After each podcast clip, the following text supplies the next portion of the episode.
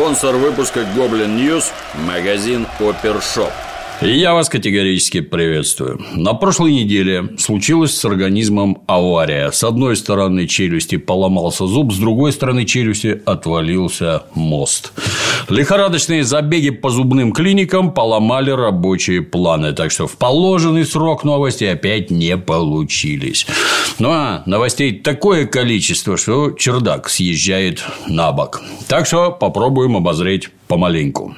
Итак, натовские танки в степях Украины. Тема танков на прошедшей неделе стала чудесным примером того, с какой страшной силой вращается колесо генодьбы. Зрады и перемоги сменяют одна другую как в калейдоскопе с приводом от колеса с хомяком. Суверенная Германия в своем Рамштайне не выдержала давления со стороны демократических США и таки согласилась поставлять Киеву немецкие танки «Леопард». Заодно Германия разрешила другим странам, в которые она продавала эти танки, гнать на Украину танчики немецкого производства. Ну и начался леопардовый парад. Демократические страны одна за другой отчитывались перед хозяином, заявляли всякое и даже отчаянно торговались. Германия поддалась на поставки крайне неохотно. Ну вот, чтобы подбодрить тупых европейцев, лично президент США Байден громогласно заявил о своем решении передать Украине 31 танк Абрамс, после чего немцы уныло побрели отправлять свои леопарды. А ведь совсем недавно Байден говорил, что поставка танков на Украину – это Третья мировая война. Ну и пока европейские страны отчитывались перед хозяином о поставках танков, министр обороны Литвы Арвидас Анушаускас заявил, что Литва тоже присоединилась к леопардовой коалиции. Как непонятно, потому что у Литвы нет танков «Леопард». Ну, наверное, все оденут леопардовые лосины и таким образом мощно поддержат украинских нацистов. Новости о поставках западных боевых машин для киевского режима – это, конечно, перемога. Но есть тут и ряд существенных зрад. Зрада номер один – Немного погодя, из Белого дома сообщили, что сразу никаких Абрамсов от них можно не ждать, их не будет. Танки, говорят, непростые, требуют крайне серьезной подготовки, а это несколько месяцев. Поэтому торопиться не надо. Воюйте пока на немецких леопардах, они им уже к вам едут. Очень ловко соскочили. У Великобритании оптимизма не больше. Представитель специального комитета Палаты общин по обороне Великобритании Тобиас Элвуд считает, что год – это минимум времени, которое необходимо на тренировку военных и доставку американских танков на территорию Украины. Он уже заявил, что это не только про Украину, это про совсем иной подход к России. Плюс британцы сильно переживают за то, как бы челленджеры не попали в лапы русских, там ведь секретная броня и все такое, а утрата британских секретов недопустима. Так что использовать челленджеры украинские нацисты смогут, очевидно, только на парадах. Потому что на фронте их могут не только захватить, а вообще сжечь к чертовой матери вместе с экипажами и секретными технологиями. Зрада номер два. Каким бы странным мне показалось, но большая часть передаваемых танков уже изрядно устарела. Некоторые танки использовали на полигонах для тренировки экипажей, ну, то есть кривыми руками гоняли в хвост и в гриву, что не идет технике на пользу.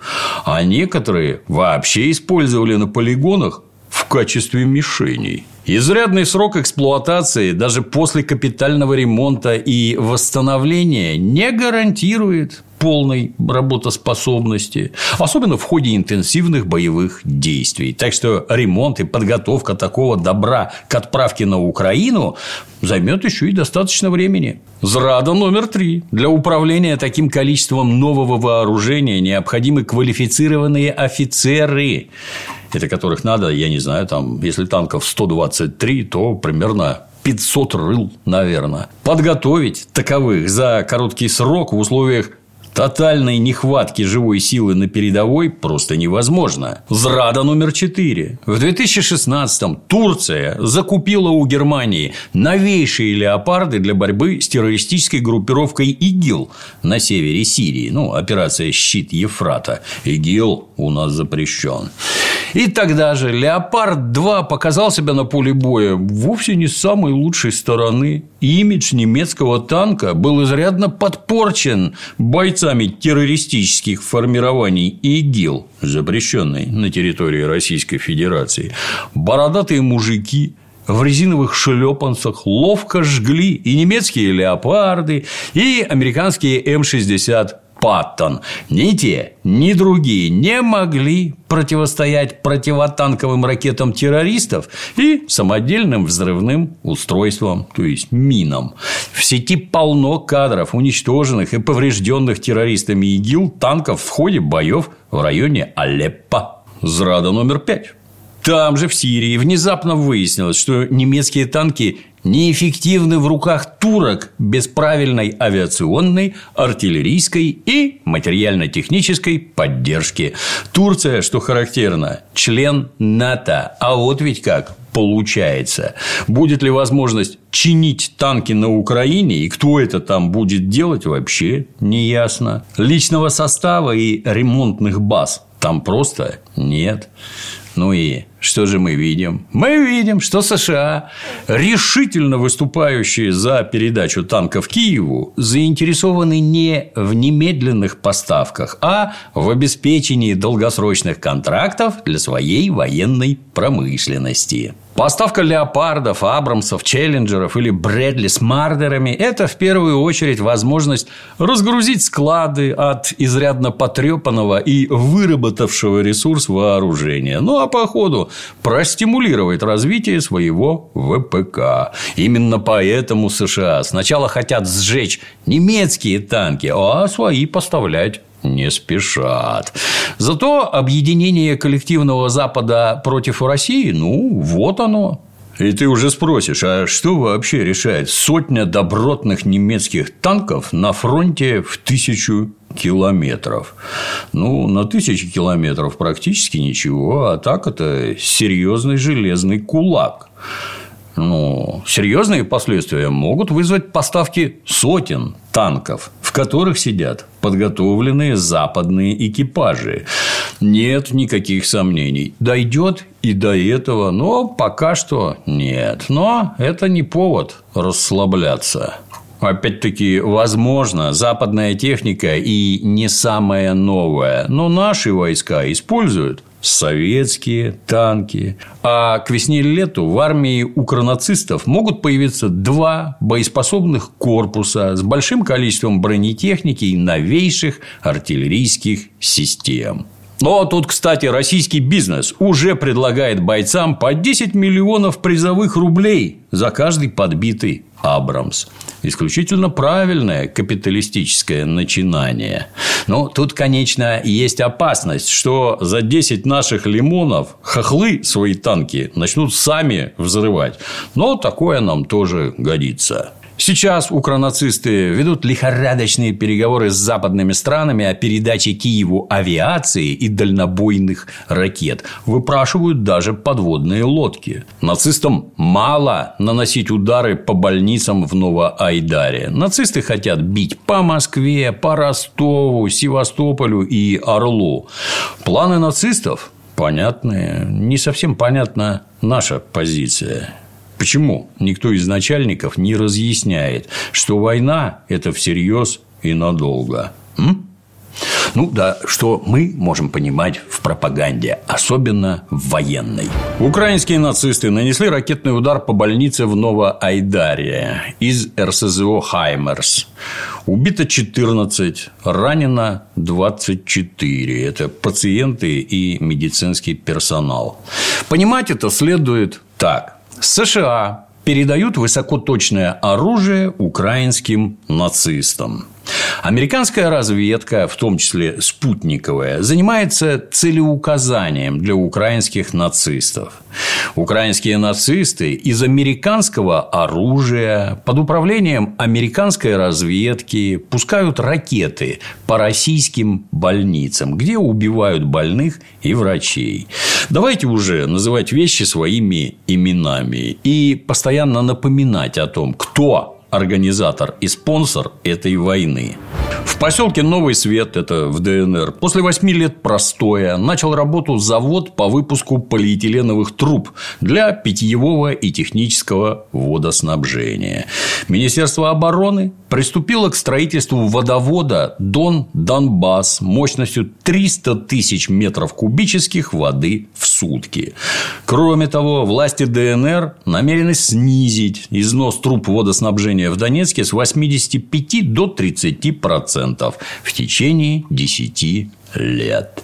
В ДНР образовано региональное управление ФСБ.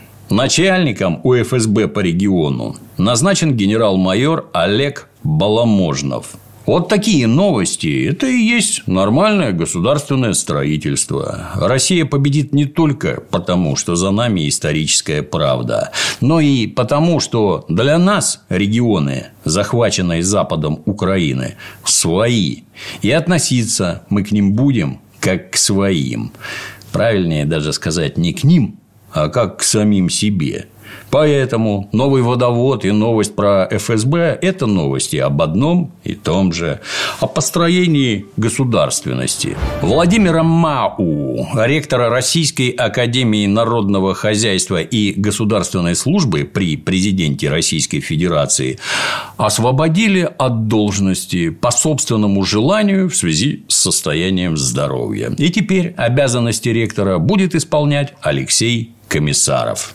Странные дела творятся в нашей системе образования. То этого МАУ заарестовали, то вдруг отпустили, а теперь неясно зачем выпустили за границу. Ничего не понятно. Натурально все как с Чубайсом.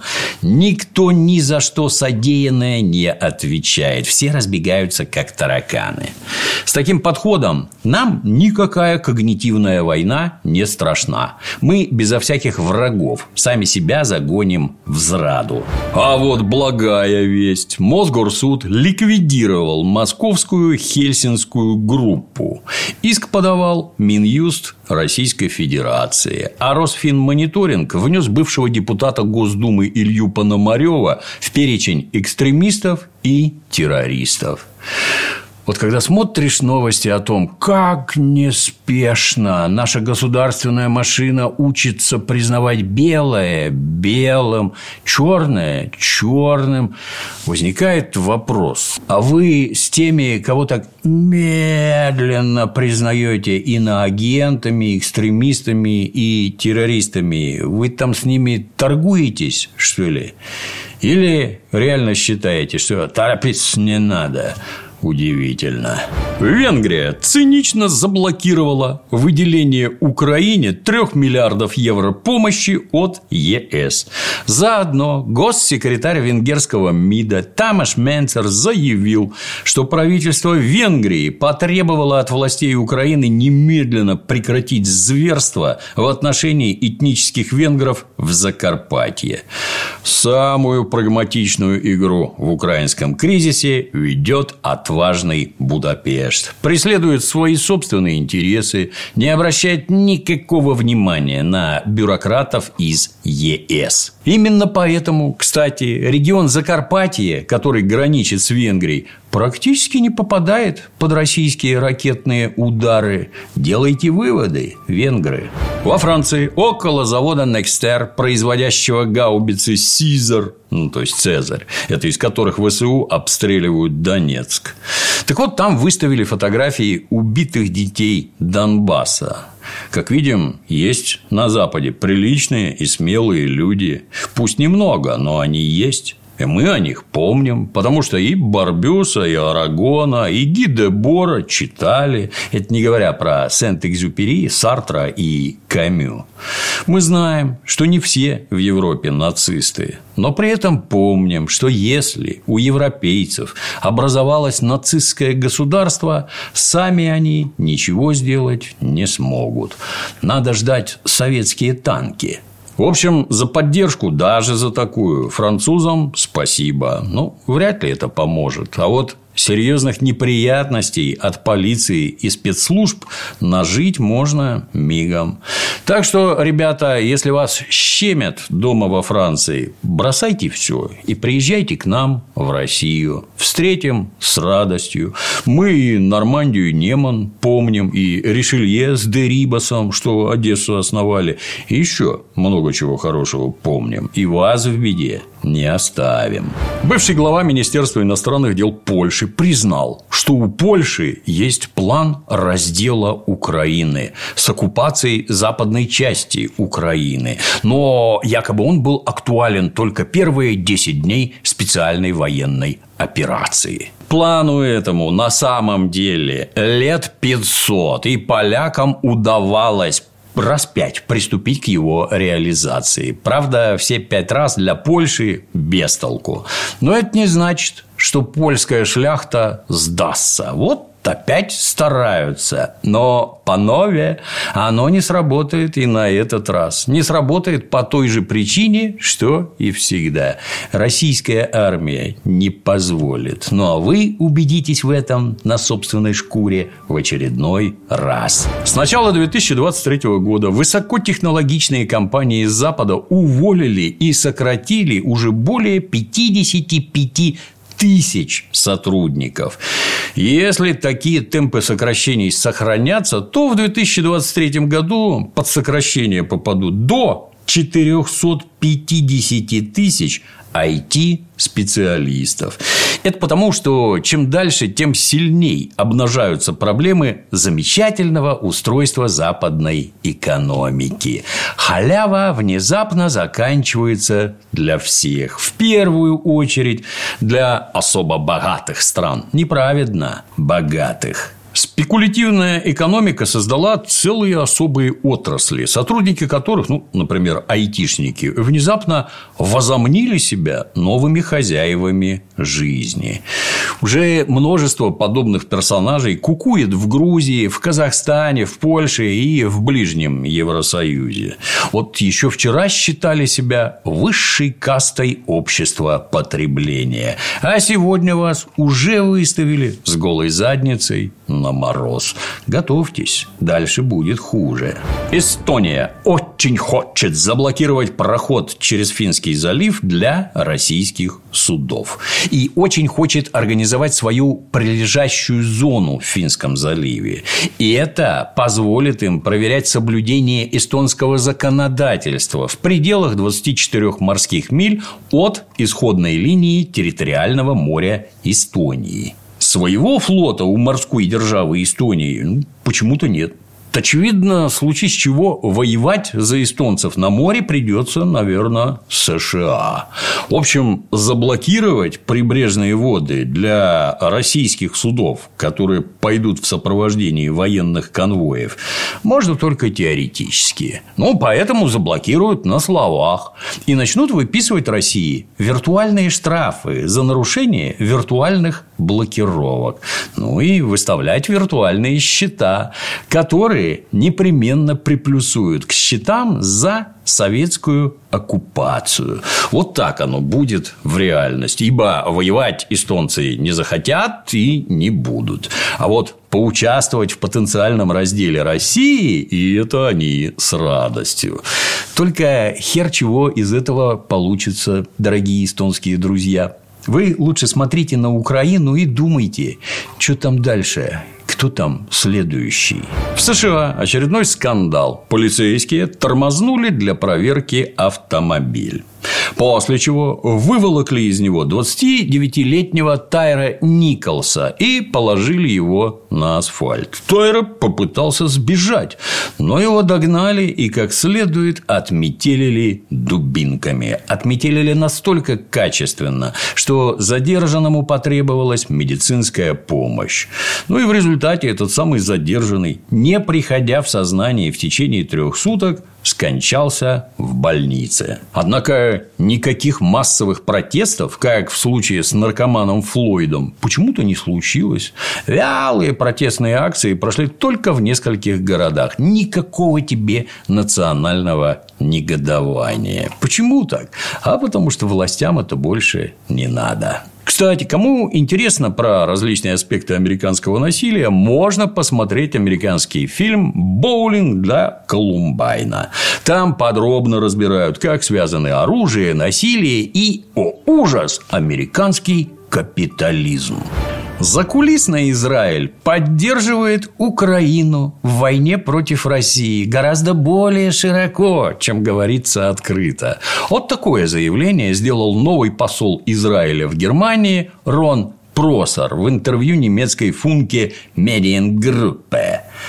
Я вас умоляю, ну что это за новость? Кто бы сомневался, что вы таки поддерживаете Бандеру и нацистов? Израиль все и всегда делает закулисно. Ну, закулисно поддерживает нацистскую Украину. Закулисно сообщает России, что не поддерживает закулисно нацистскую Украину. Просто так получается, что Израиль вынужден закулисно показывать США, что поддерживает нацистскую Украину, ну, чтобы не получить себе закулисных проблем. И пока все думают, что мы кого-то за кулисно поддерживаем, мы просто-напросто немножко торгуем кулисами. А потом на эти 2% мирового закулисья и живем. Третьего дня доверчивые укры вдруг узнали, что Минобороны Украины закупает продовольствие по ценам в несколько раз выше рыночных. Закупочные цены на продукты для армии оказались завышены в 2-3 раза. Руководство Минобороны немедленно вызвали на заседание Комитета Рады по вопросам нацбезопасности, обороны и разведки. Хотя, что там разбираться, непонятно. Конфликт на Украине, начиная прямо с 2004 года, это большой бизнес, начиная от заказчиков и спонсоров из США и заканчивая последним укронацистом на местах. Жалкая история с трехкратной спекуляцией на армейских поставках – это слезы по сравнению с тем, что происходит на уровне Пентагона. Самое интересное – это вовсе не то, когда выделяют очередные миллиарды, а когда они перетекают с государственных счетов казначейства США на счета всяких фондов, международных организаций и прочих прокладок. А основной бизнес делают на крови. Как именно делают? Смотри ролики с Семеном Ураловым. Цикл «Украинская трагедия». В двух сезонах уже вышло больше 20 серий. Там все разобрано подробно, начиная от Ющенки и по сей день. А на разборках в Раде такого, как Семен, никогда не расскажут. Потому что нельзя гавкать на хозяев. Денис Киреев, участник переговоров с Россией, был проверенным агентом Главного управления разведки Министерства обороны Украины. А убили его сотрудники СБУ. Вот такое заявление сделал глава Главного управления разведки Кирилл Буданов. И при этом дал понять, что сотрудники СБУ, которые убили Киреева, действовали в интересах России. Вот она, бездна украинской политики. Вот какую судьбу готовят США и Британия для Украины. Спецслужбы среди бела дня убивают своих же переговорщиков, а потом публично выясняют отношения в СМИ. Это уже даже не Латинская Америка. Это в чистом виде Африка, только с козацким колоритом.